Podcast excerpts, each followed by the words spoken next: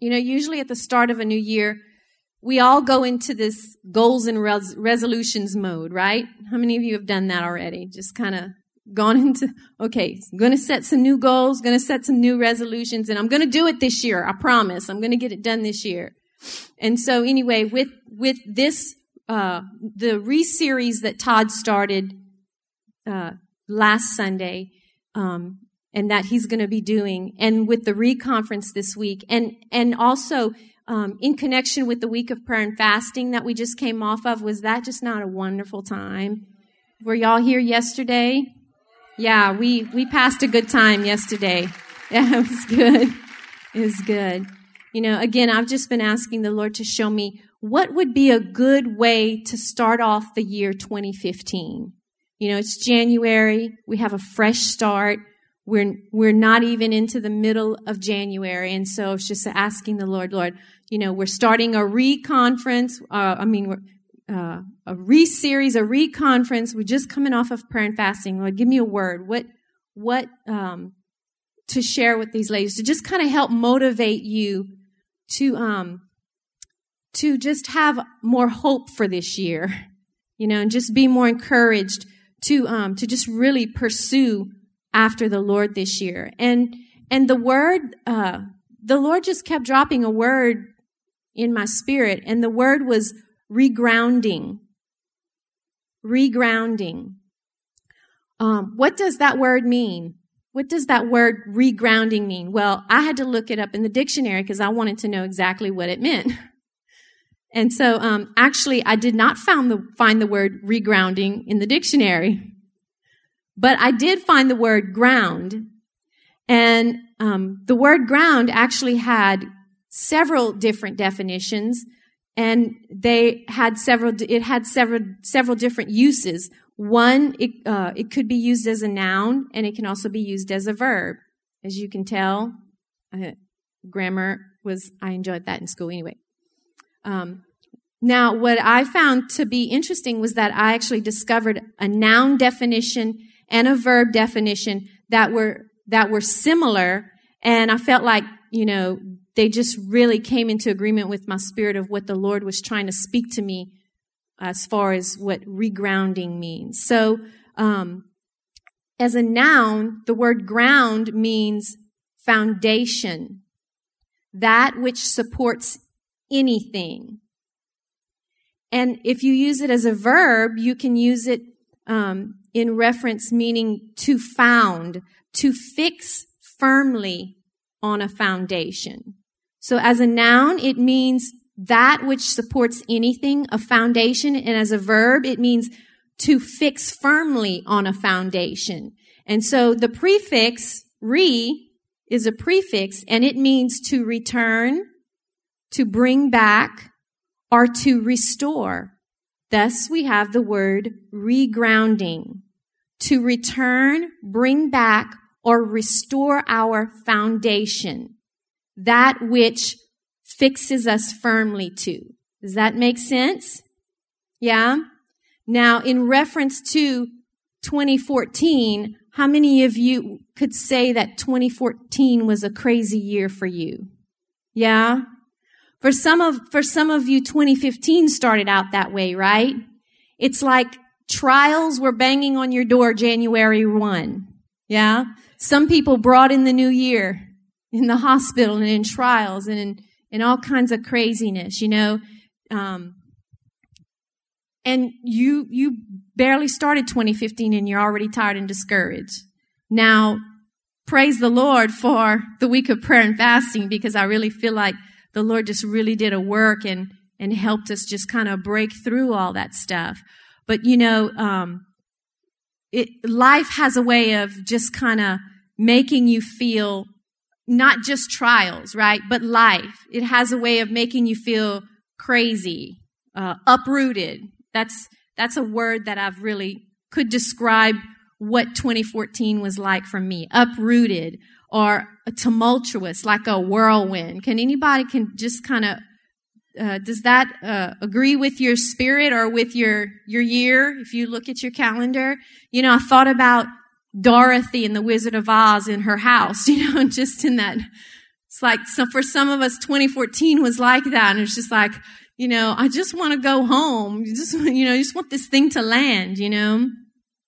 And so, um, the Lord led me to the scripture in Matthew chapter 7, uh, where Jesus talked about two men who each built a house. One built his house on a rock and the other built his on the sand. And we're all very familiar with that scripture, right? In Matthew chapter 7, verses 24 through 27, it says, Therefore, everyone who hears these words of mine and puts them into practice is like a wise man who built his house on the rock. The rain came down, the streams rose, and the winds blew and beat against that house, yet it did not fall. Why? Because it had its foundation on the rock. It was grounded. It was grounded. But everyone who hears these words of mine and does not put them into practice is like a foolish man who built his house on sand.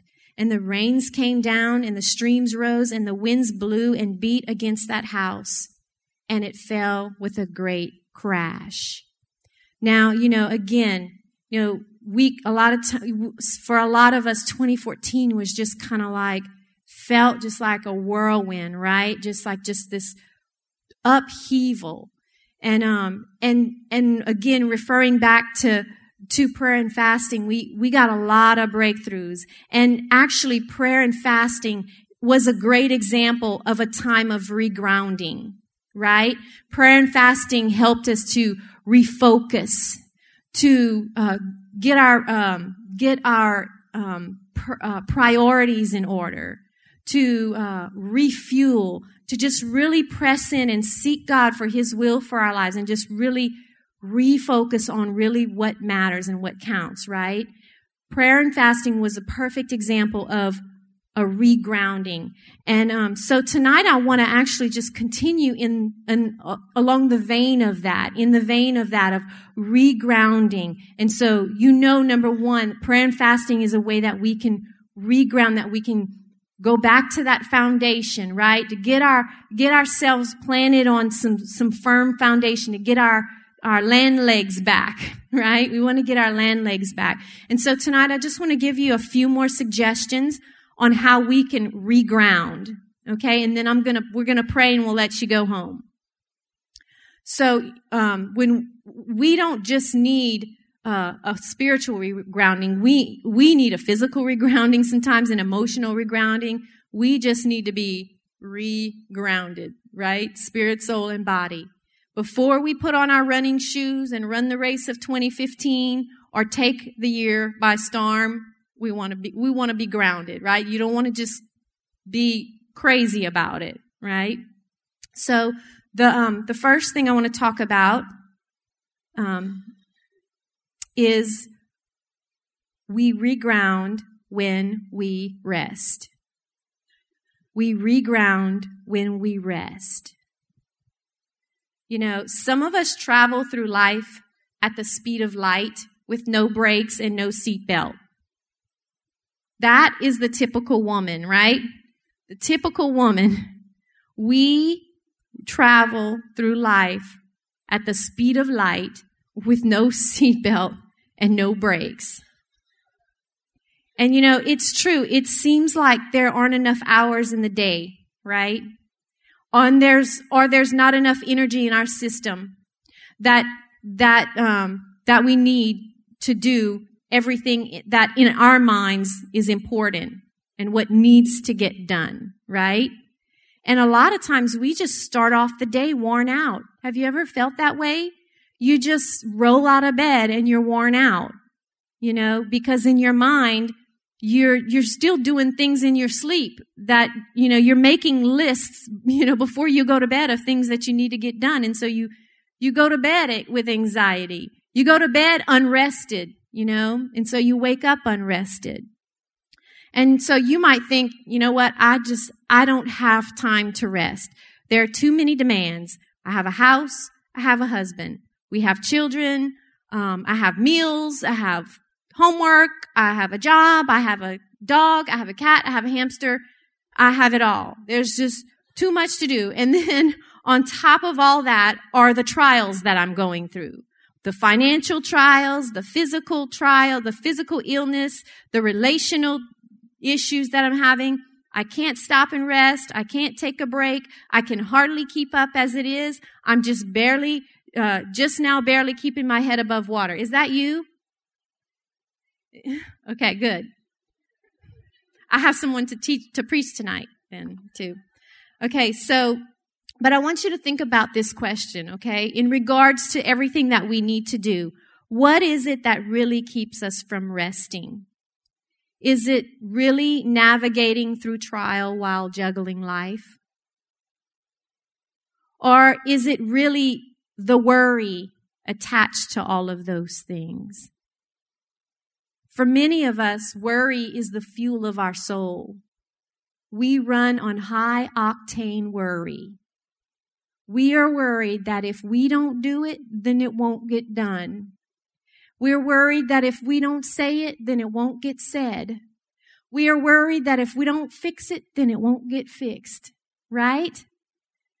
Do y'all agree with me there? Am I the only one that feels that way? Matthew chapter 6 verse 25 through 34 says, Therefore I tell you, do not worry about your life. Jesus said that. Therefore I tell you, do not worry about what? Your life. What you will eat or drink, or about your body, what you will wear. Oh, he was saying, he was talking to a woman there. How many of you have a pile of clothes on your floor that you tried on before, just before you came here and nothing worked? Yeah. Is not life more important than food and the body more important than clothes? Look at the birds of the air. They do not sow or reap or store away in barns, and yet your heavenly Father feeds them. Are you not much more valuable than they? Who of you, by worrying, can add a single hour to his life? And why do you worry about clothes? See how the lilies of the field grow? They do not labor or spin. Yet I tell you that not even Solomon in all of his splendor was dressed like one of these. If that is how God clothes the grass of the field, which is here today and tomorrow is thrown into the fire, will he not much more clothe you, O you of little faith? So do not worry, saying, What shall we eat? Or what shall we drink? Or what shall we wear? For the pagans run after all these things. Tonya, are you comparing me to a pagan? No, the Bible is.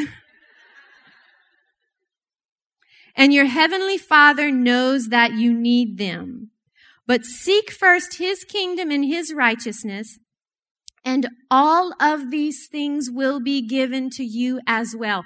How does that happen? How does that happen? Does that just like miraculously happen?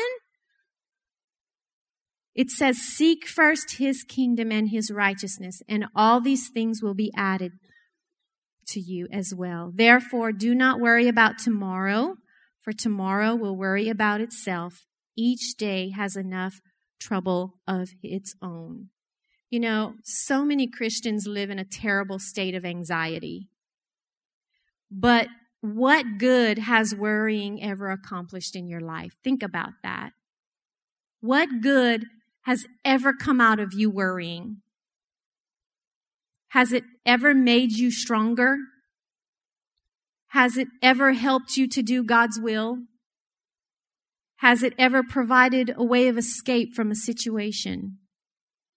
You know, I, when I think about that, it makes me wonder at all that Martha missed out on while Jesus was at her and her sister Mary's house. How much did she really miss out on? Because she was so busy and, and so worried. In Luke chapter 10 verse 38 says, as Jesus and his disciples were on their way, he came to a village where a woman named Martha opened her home to him. She had a sister called Mary who sat at the Lord's feet listening to what he said. But Martha was distracted by all the preparations that had to be made. She was distracted, the Bible said. She came to him and asked, Lord, Don't you care that my sister has left me to do the work by myself? Tell her to help me. Martha, Martha, the Lord answered, you are worried and upset about so many things, but only one thing is needed, and Mary has chosen what is better, and it will not be taken away from her. You know, I think it wasn't necessarily what Martha was doing, but why she was doing it. Right? The Bible, Jesus clear, Jesus read her mail. You know, it's not what she was doing. He said, Martha, Martha, you are so worried and upset about so many things. And he said, Mary has chosen what is better and will not be taken away from her. You are basically allowing this worry and this anxiety and being upset to take away what I have for you.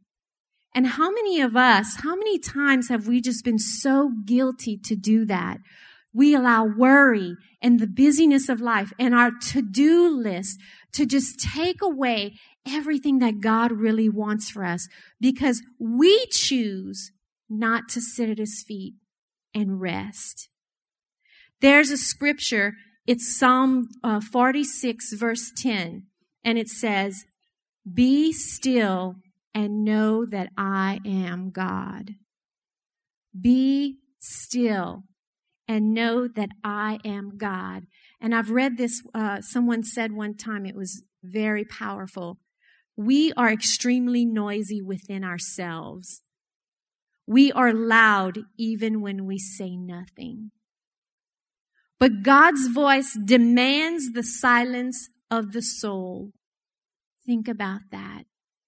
You know, we can be sitting on the couch and thinking, you know, I'm just going to take a breather here. And we're sitting on the couch just trying to, but our mind is going 90 to nothing. Yeah?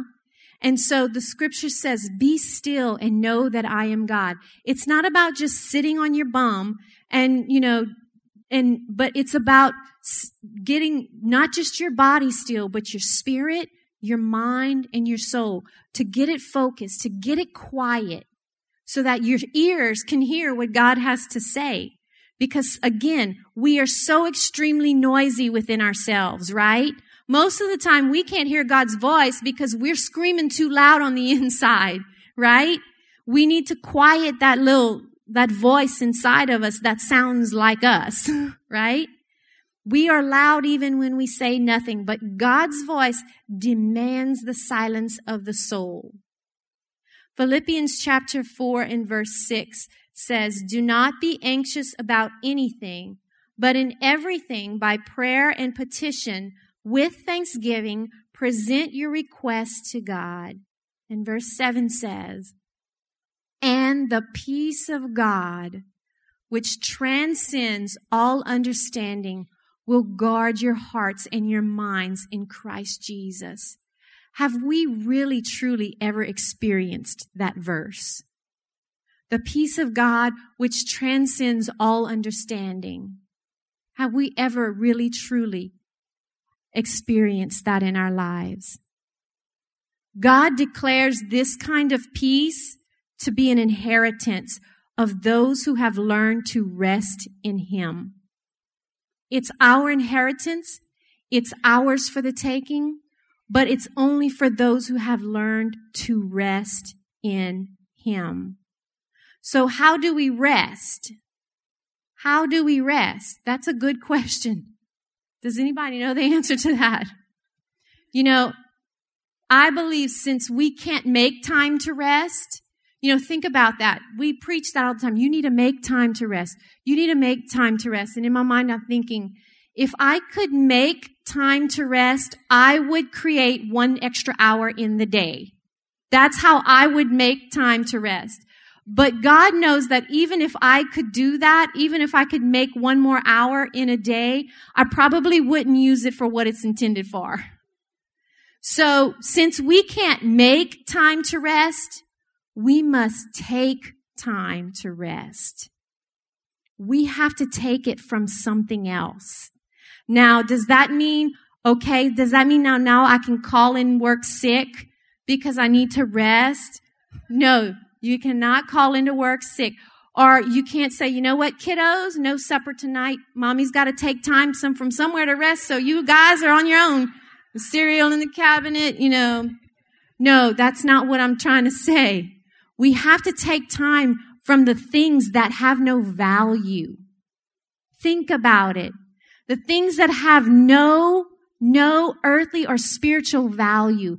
Those things that are just going to burn up anyway, right? You know, the Bible says in Matthew 14 that Jesus withdrew to a solitary place.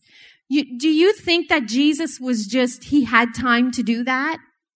Oh yeah, I have a free hour on my hands. You know, I'm not healing anybody right now. I'm not multiplying any bread or loaves, uh, loaves or fish. So I'm just going to go ahead and take some time off. No, Jesus took time. And the Bible says that he went to a solitary place. Now, solitary place does not equal TV, a place where you can sit in front of a TV or you can get onto Facebook. Jesus didn't have that. There was no TV, there was no Facebook, there was no Instagram, and there was no Pinterest. So Jesus, solitary place meant he found a place to go where he could rest in the presence of his Lord. It was just him and God, him and his Father.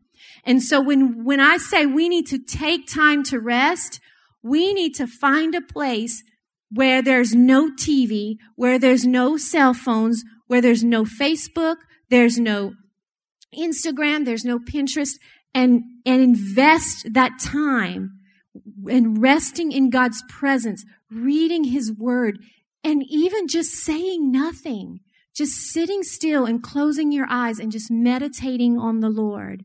We need to take time from things that have no value. Yeah? How many things do we do in the course of the day that have no value? Think about it. Think about it. I have a lot of friends on Facebook. I, I check my Facebook probably, I'm not even going to say how many times a day. Yeah? And you probably do the same thing. You probably check your Facebook when you're not supposed to, like when you're driving, right? So we have to take time to rest. Susanna Wesley, are you familiar with her? You might be familiar with the story, but Susanna Wesley, she's the mother of John Wesley and Charles Wesley. She had 19 children. Her method of withdrawing would be to sit in her favorite chair and throw her apron over her head. And let me tell you, every one of her 19 children knew that this was her time with God. And to disturb her with the, with that, with the exception of an emergency would result in severe punishment. So, some of you may need to go to Walmart and buy yourselves an apron. And I want to read this devotional real quick to you that um, I just thought re- went really well with um, with this point. And the scripture is he went out to the field one evening to meditate.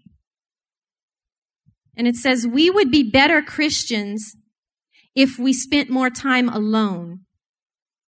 And we would actually accomplish more if we attempted less and spent more time in isolation and quiet waiting upon God. The world has become too much a part of us, and we are afflicted with the idea that we are not accomplishing anything unless we are busily running back and forth. We no longer believe in the importance of a calm retreat where we sit silently in the shade. As the people of God, we have become entirely too practical.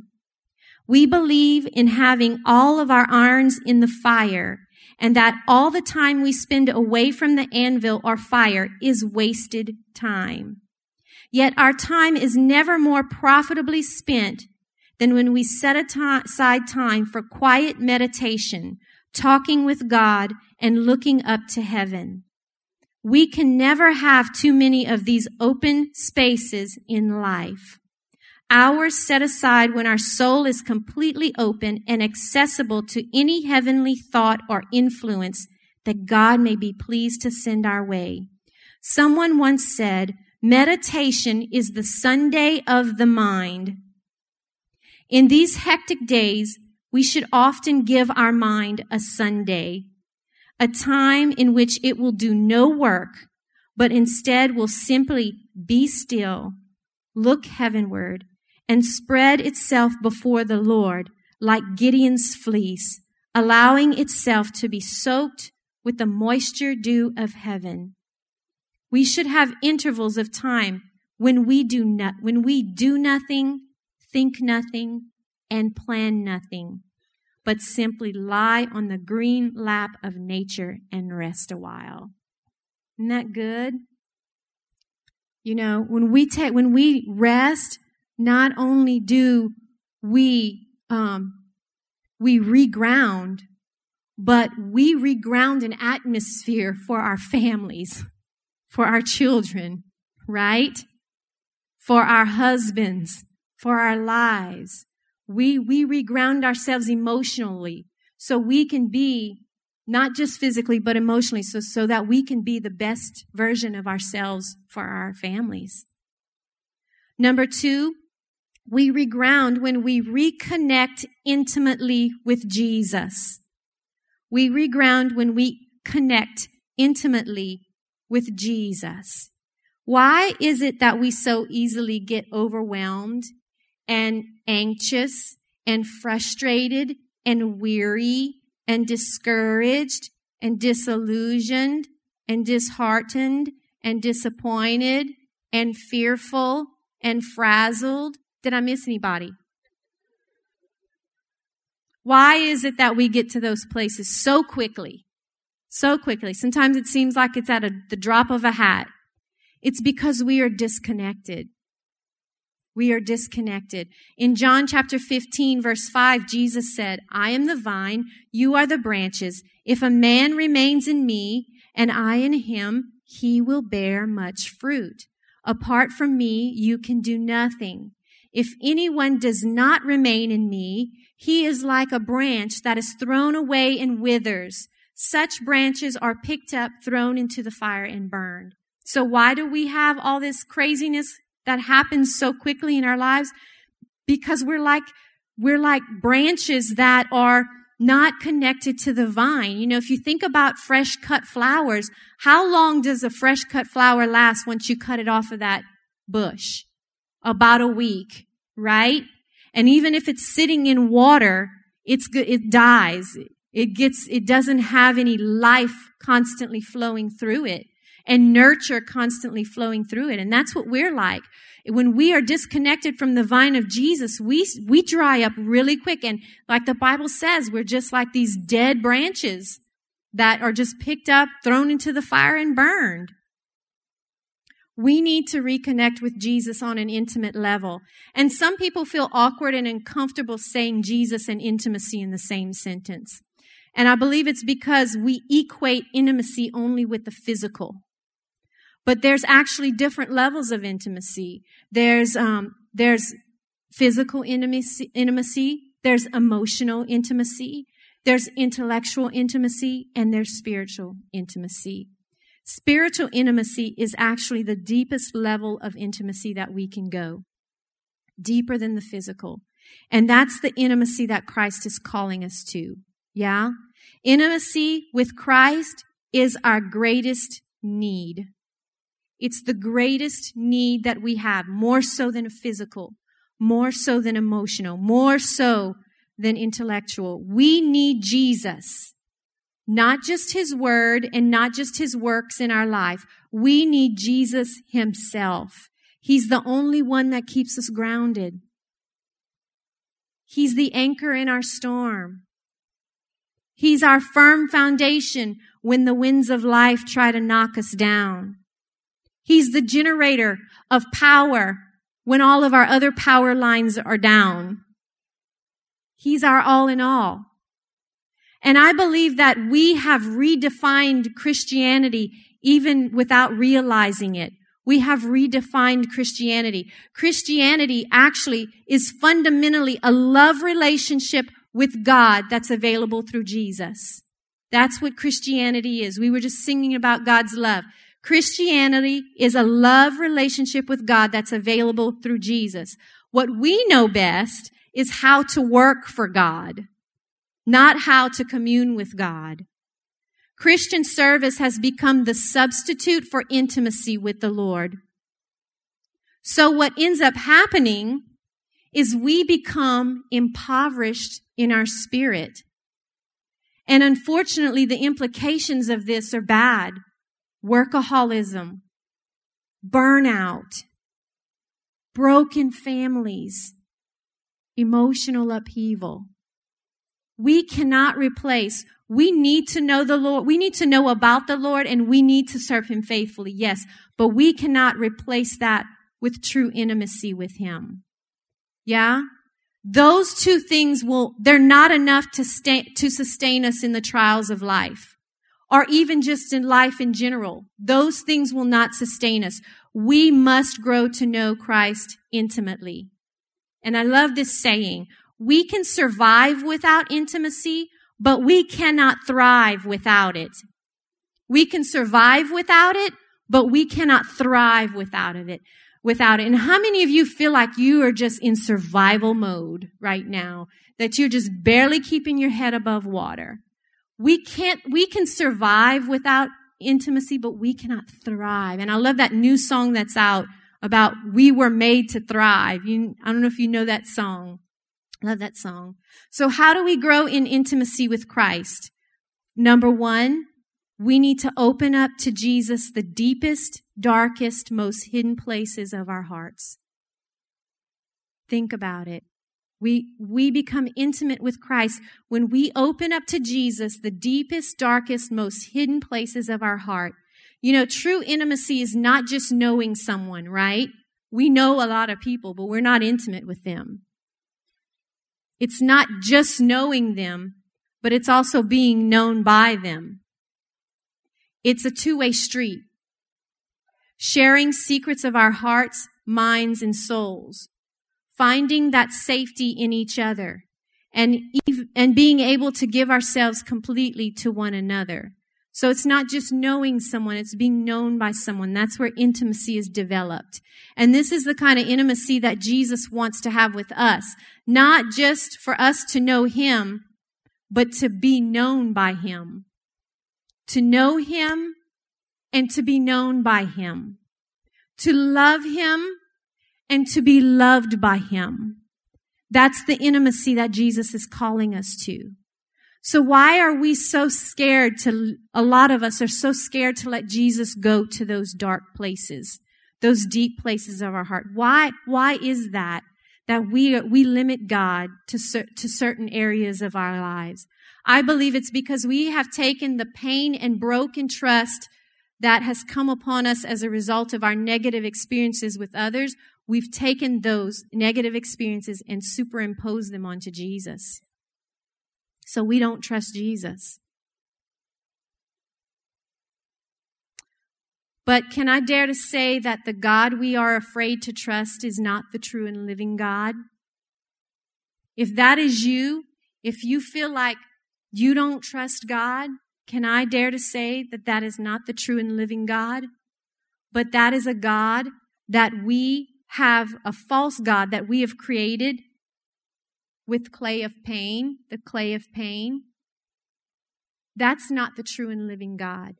The true and living God is the God of the Bible that says in Hebrews chapter 13, never will I leave you, never will I forsake you. In Psalm 9, he says, those who know your name trust in you. For you, O Lord, do not abandon those who search for you. Isaiah 49 says, Can a mother forget her nursing child? Can she feel no love for the child she has borne? But even if that were possible, I would not forget you. See, I have written your name on the palms of my hands. Psalm 27 verse 10 says, Even if my mother and my father abandon me, the Lord will hold me close. This is the true and living God. This is the God that wants to have intimacy with us. The God that I was talking about earlier before we got started, perfect God, who does everything in perfection because his love is not broken like our love and his compassion is not broken like ours. And he, he's perfect through and through, right?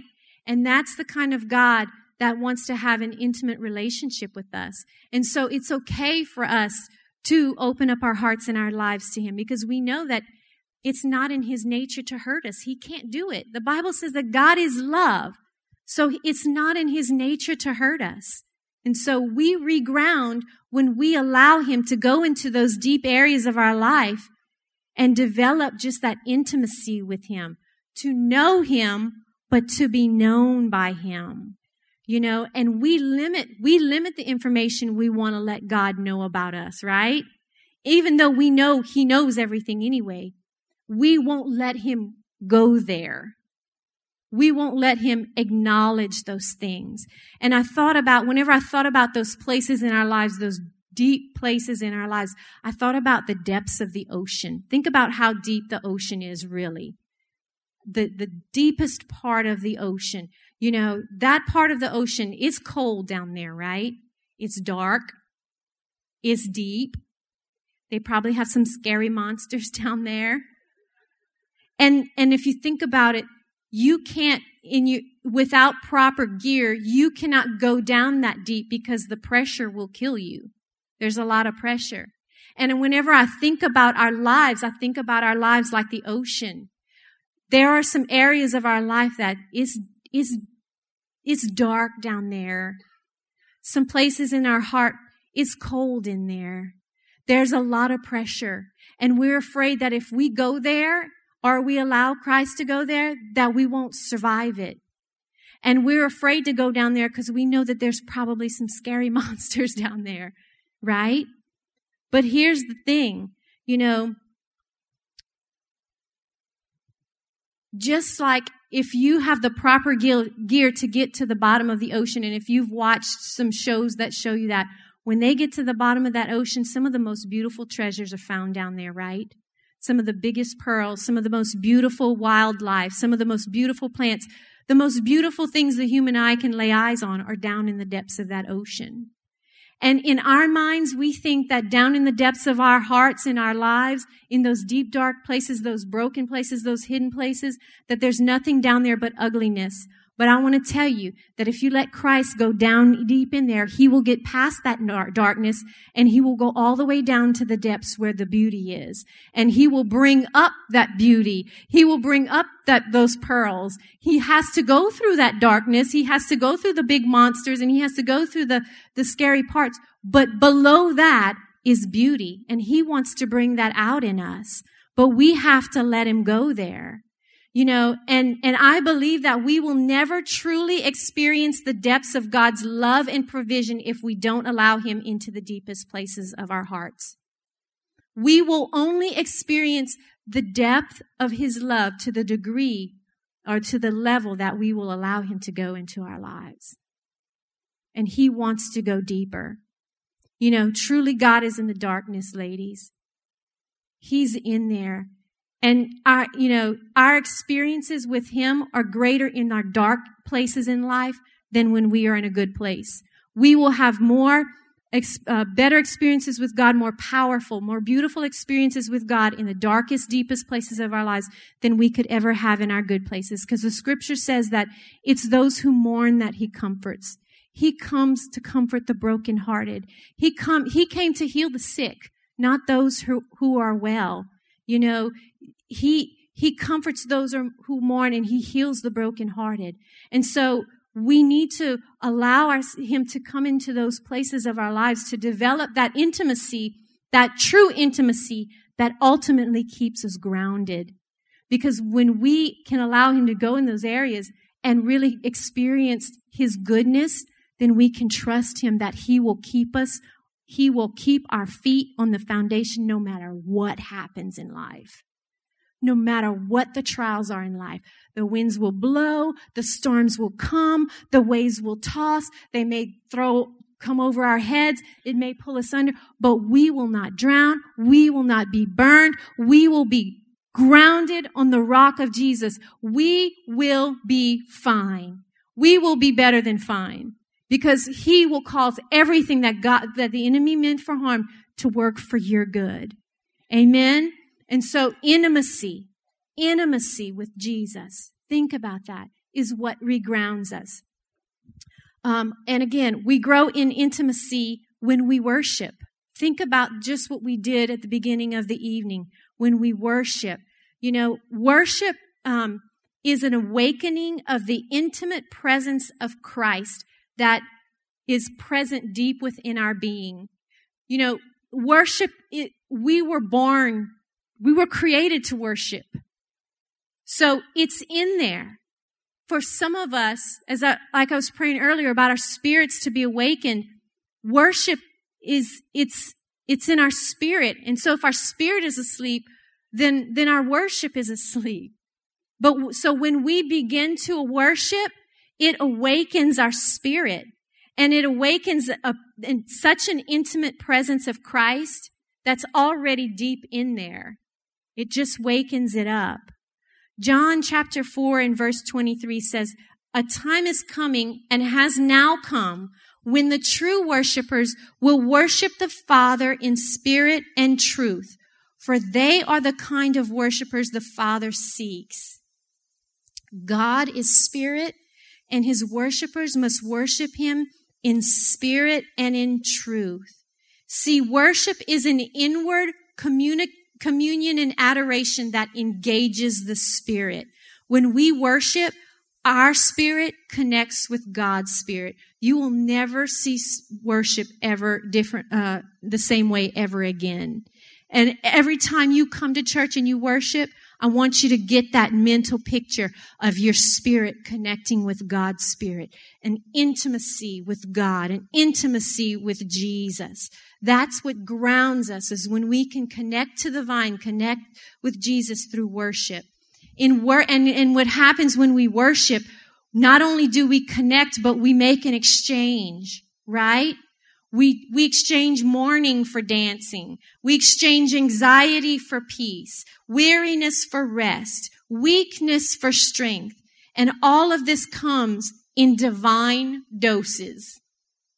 Divine doses. So when you're worshiping, you're not, you're not just giving God what is, what is rightfully His. You are in an intimate time with God you are, you are connecting with God. He is regrounding you spiritually to give you everything that you need to move on in the course of the day. That's why we have worship every Sunday. It's, it's to build your spirit man, to minister to the Lord, but also to reground you. Yeah? How many times do you leave here after worship and you feel so much better than when you first got here? It regrounds us. And number three, we reground when we receive all that the Lord has made available to us. We have to receive it. Ephesians chapter 1 and verse 3 says, Praise be to God the Father and the Father uh, of our Lord Jesus Christ, who has blessed us in the heavenly realms with every spiritual blessing in Christ. For he chose us in him before the foundation of the world to be holy and blameless in his sight.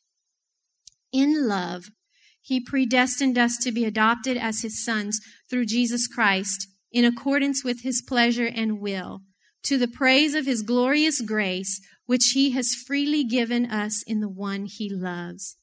In him we have redemption through his blood, the forgiveness of sins in accordance with the riches of God's grace that he lavished on us with all wisdom and understanding. Now, in this passage of scripture, Paul is assuring the um, believers in, the, uh, in Ephesus that they have received every blessing they need through Christ. He made it. It's there for them. Then they can, re- for them to receive. And that even as they struggled, Jesus made a way for them to be holy and blameless in God's sight. Even when we struggle, we have the provisions that we need. We can still receive it. We don't have to wait till we're better. We can receive it even in our struggle. We can receive it. He was telling them that through Christ, they are sons and daughters of God, recipients of great gifts, redeemed by his blood, and heirs to the glorious riches of God, God's grace. It was freely given, not given stingily, uh, but lavished upon them. I love that. You know, I think the people of God, as the people of God, we don't realize how much God has really provided for us. Yeah? Think about your children. Think about your children, your little ones. They, they really don't have a clue how much you've sacrificed for them. They really don't have a clue how much you really do for them, how much you provide for them emotionally, spiritually, physically, how much, how much work it takes and the price that you have paid. Most of them won't realize it until they're adults and they have their own children, right? And so we have to wait until that happens before they will actually really appreciate us. And I think sometimes as God's children, we have that same mindset. We really don't, we really don't have a, a, a grasp on how much that God has actually given to us. How, how much He has actually provided for us. The price that He has actually paid for us. And we don't, we don't realize that. And we don't, and so it's like He's holding all of the stuff in His hand and we won't take it because in our minds, it just, it doesn't look like it has a whole lot of value right? Because when we're in storms of life, we think, oh, nothing can help. You know, peace, I, I, I can't deal with peace right now. They got too much going on. But God is saying, yeah, but this peace is from me and it's perfect peace and it surpasses your understanding. So if you would just taste it, if you would just try it, just try it, but we're just in our minds, we think it's not going to be enough and we don't realize we don't realize how much God truly has for us in in respect to his provisions for us. And so if we want to be grounded and if we want to reground, we got to receive what God has for us. Whether we believe it's going to be enough or not, by faith, we got to receive it. Right? By faith, we got to receive it even though in our minds and our natural minds don't believe that it's going to be enough. In Luke chapter 11, verse 9, and then we're going to close in prayer, it says, So I ask you, or so I say to you, ask and it will be given to you, seek and you will find, knock and the door will be open to you. For everyone who asks receives, he who seeks finds, and to him who knocks the door will be opened. Which of your fathers or you fathers, if your son asks for a fish, will give him a snake instead. Or if he asks for an egg, we'll give him a scorpion. If you then, though you are evil, know how to give good gifts to your children, how much more will your Father in heaven give the Holy Spirit to those who ask him? And that's the beauty about God's provision. All of God's provisions for us are wrapped in the power of the Holy Spirit. That's the difference between man-made peace and God-made peace. That's why his peace surpasses all understanding because it has the power of the Holy Spirit attached to it. Amen. And so every, the Bible says every per, good and perfect gift comes from heaven above. It's because the Holy Spirit is with it. So everything that God gives us is the Holy Spirit is with us. Amen. The Holy Spirit comes with us. Think about that. Think about that. So, just to recap, how do we reground? First of all, we got to rest in Jesus. We have to rest. Secondly, we need to respond to Him. We need to respond to His pursuit of, of for intimacy. And we need to open up our hearts and pursue intimacy with Him. We need to know Him but we need to we need to be known by him. We need to love him, but we need to be loved by him. And number 3, we got to receive. We got to receive his provision. So if you would just stand with me, just close your Bibles, close your books, and you know what? We are going to take some time right now. Okay? It's a little bit after 8 o'clock. I don't want you to panic. All right? I want you to forget about the list that you need to do when you get home we are going to take some time, some well deserved time, And we're just going to just take a moment to just reground ourselves in the Lord. It doesn't take as long as you think it takes. You'll be pleasantly surprised. So if you will just bow your heads right now and just close your eyes. And I want you to quiet your spirit. The Bible says, Be still and know that I am God. God demands a quiet soul. He speaks to a quiet soul. The Bible says that He didn't talk in the thunders and He didn't talk in the lightning. He came and spoke in a still small voice. And so I just want you to quiet your spirit man right now so that you can hear the voice of the Lord.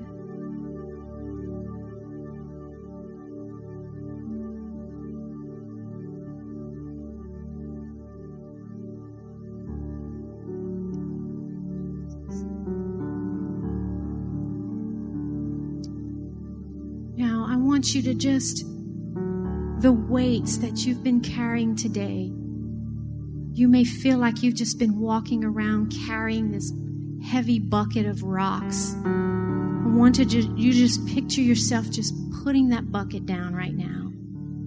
Letting, letting that bucket go. And I want you to enter into a rest in your mind, in your spirit, and in your body. And if you have to take a deep breath and just release it so that you can just get some rest in your body, I want you to do that. Just rest in Jesus.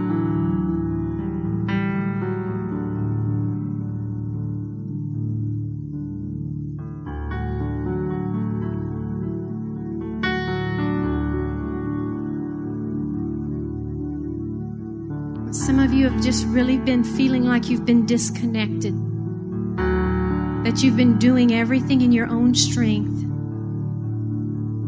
And physically, emotionally, and spiritually, you just feel like you're starting to just dry up. You're losing momentum. You're just tired. And you don't even know if you'll be able to make it through the rest of the year. And it has already barely begun because you're disconnected. You don't feel like you're thriving, you feel like you're just surviving.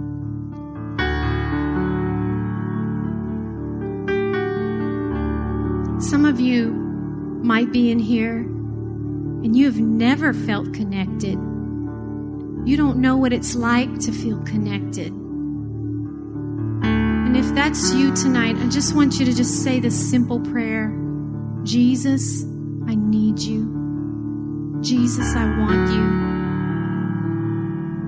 connect with you. I don't want to live life, this life. I don't want to navigate through this life alone anymore. I need you to, I need you to save me. I need you to forgive me of my sins. Please forgive me. I thank you for your blood. I thank you for your cross. And I accept you into my life. I connect with you tonight. I choose to connect my heart with yours tonight. And if you just feel like you've just been disconnected, you've been saved, you know what it's like to have the fire of God, you know what it's like to experience God's power and God's love, but just whether it's just the the day-to-day experiences of life or some tragedies that have happened in your life, you feel like your lifeline has been cut and you just feel disconnected. If that's you tonight, I want to ask you to just come to the altar right now. Just work your way to the altar. And just find a spot, find some space at the altar. And create a create a create a safe place for you and the Lord to just reconnect. Reconnect.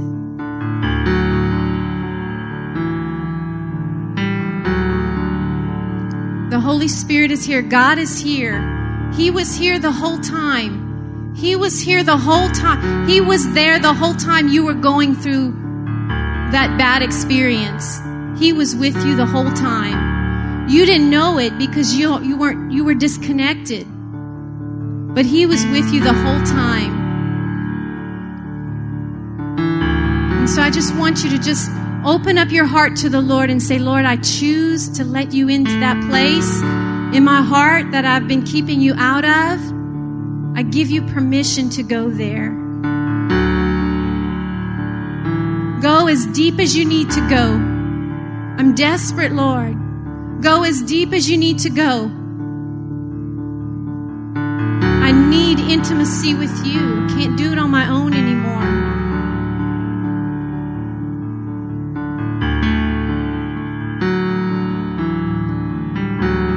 Want you to all just recall a time when you felt deeply loved by God. Think about it. Recall a time when you felt deeply loved by God.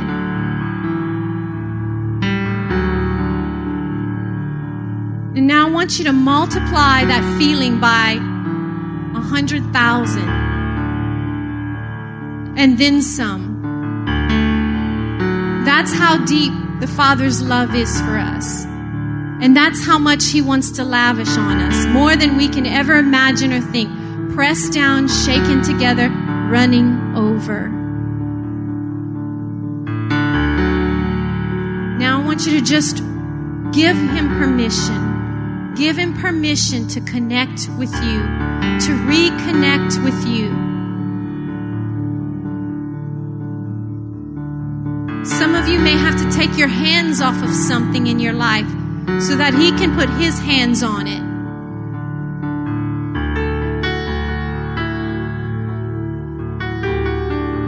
Just respond to His call for, to you.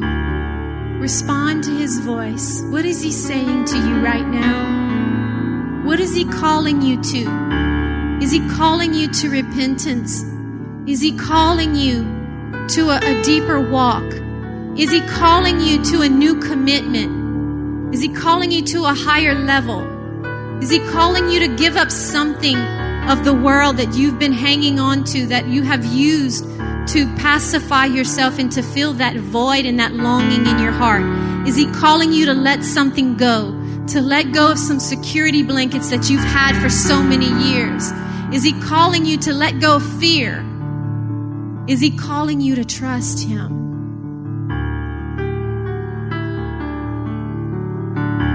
Want you to just respond to Him now. Just say, I hear you, Lord. I hear you.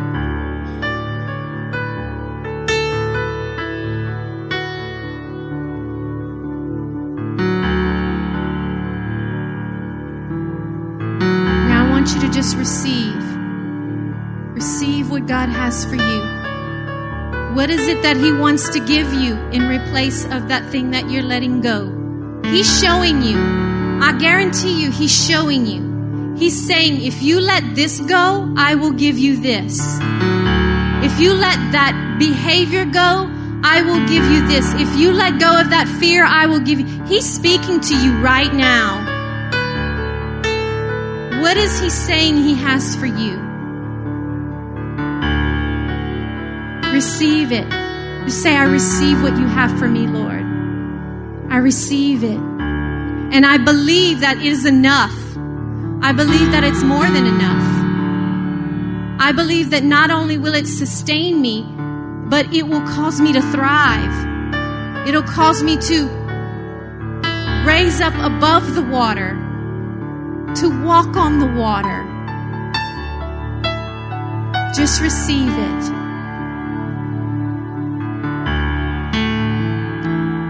Can I get some altar workers, please? Our, our altar workers. I want you to just come and if you will just come and just find a lady and just come and pray in agreement with them. Amen. They are they're in the process of just coming to a place of regrounding. And just ask them what the Lord is showing them. Ask them what is the Lord showing you that you need to do. And and come into agreement with them.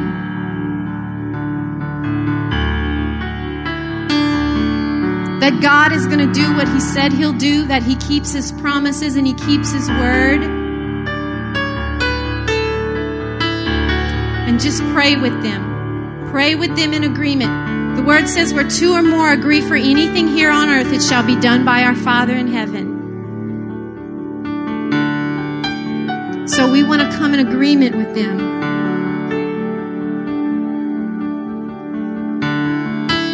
Thank you, Jesus. Now, if you're just sitting in the pew right now and and you just you're just feeling just the presence of the Holy Spirit on your life right now, I want you to take a moment right now. We have some prayer altar workers. They they're believing. I want you to receive right now. All right? I want you to just close your eyes and I want you to lift your hands. This is an opportunity for you to receive. Wants you to receive. He doesn't want you to labor tonight. He wants you to receive what He has for you. Just open up your heart to Him, open up your life to Him. And in a minute, we're going to sing a worship song. And we're going to awaken our spirits again. We're going to we're going to join our spirit with God's spirit. We're going to connect our spirits with His spirit. And just have a time of regrounding a time of worship, a time to connect intimately with Him, and a time to rest. Because even in worship, you can rest. Amen? I want you to just reground yourself. Don't, don't miss out on this opportunity to, to get all that God has for you tonight. His Holy Spirit is here. It's like a blanket over you right now. Don't miss out. Don't miss out on what God has for you because you're, you're in a hurry to get out of here. Don't hurry yourself out of the presence of God because like Martha, you will, you will hurry yourself and you will worry yourself out of the, the, the, uh, the blessings that God has for you. The very thing that you need, you will hurry yourself out of because you want to get out of here. But God has something for you. He has the very thing you've been asking Him for. He has the very thing you've been praying and fasting for this last week. But if you hurry yourself out of here, you're going to miss out on that provision. Amen? Just cry out to God. Take this time to cry out to God and spend time with God. Connect with Him. Connect with Him on an intimate level. Thank you, Father. Thank you, Lord Jesus. Father, I thank you for your spirit that rests in this place tonight. I thank you, Father, for your anointing that breaks yokes. I thank you, God, that you speak to us, God, that you speak to us, God. And I pray and I thank you, Father, that you are speaking to your daughters in here tonight. That, Father, not just the ladies at the altar, but every single one of us in here, God, you are speaking to us, God. You have something special for us, God. You have something specific for each one of us, Lord God. And Father, I pray, God, that as these ladies just take time, God, and take a minute to pursue you, that Father, that you would just open up the heavens, that you would just open up the heavens right now and pour out pour out blessings upon them that they cannot contain, God. That you would bring their feet back on the firm foundation. That you would reground them in their uh, physically. That you will reground their spirits. That you would reground them emotionally, God, and that you would reground them spiritually, God. I thank you, Father, for the power and the, of the presence of Jesus Christ. I thank you, God, for the power of the presence of the Holy Spirit in our lives, Father. And I pray, God, your anointing, your anointing, your anointing like warm oil, like warm oil to just rest upon your church tonight. In Jesus' name. Thank you, Father. Thank you, Lord Jesus. Thank you, Father. Thank you. is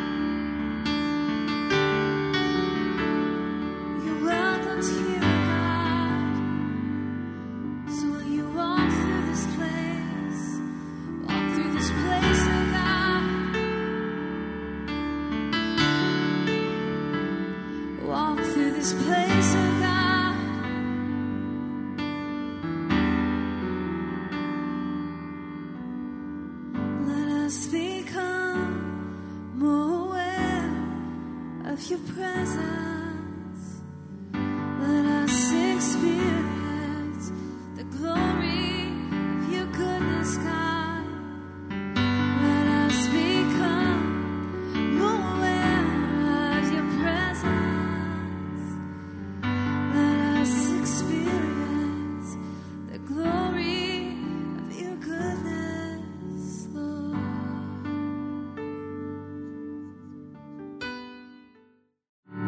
You stand with me and I pray a blessing over you? And again, just thank you so much for coming out tonight. I hope, I hope that you you received a word from the from uh, from the Lord tonight, and I hope that you leave here refreshed and refilled and refueled and refocused and um and regrounded and restful. Amen. So let me pray for you. Father, I just pray for every lady in here tonight, God, and I thank you for your sweet presence and your sweet word. And Father, I just pray, God, that as these ladies have just come here tonight, that Father, that you are supernaturally uh, usher them into um, uh, a, a season of rest, God. Usher them into to rest tonight as they lay their heads on their pillow tonight. That your word says you give your beloved beloved perfect sleep. And I pray for rest for their souls tonight, God. I pray, Father, for uh, just rest for their spirits, rest in their um, in their minds, and peace, God. And we just thank you for this night. We thank you for this time. And Father, we just want to take this moment to just commit 2015 to you, God. We want to recommit 2015 to you, God. And we thank you, Father. In the name of Jesus, we pray. Amen. Amen. Thank you again for coming out, and you are dismissed.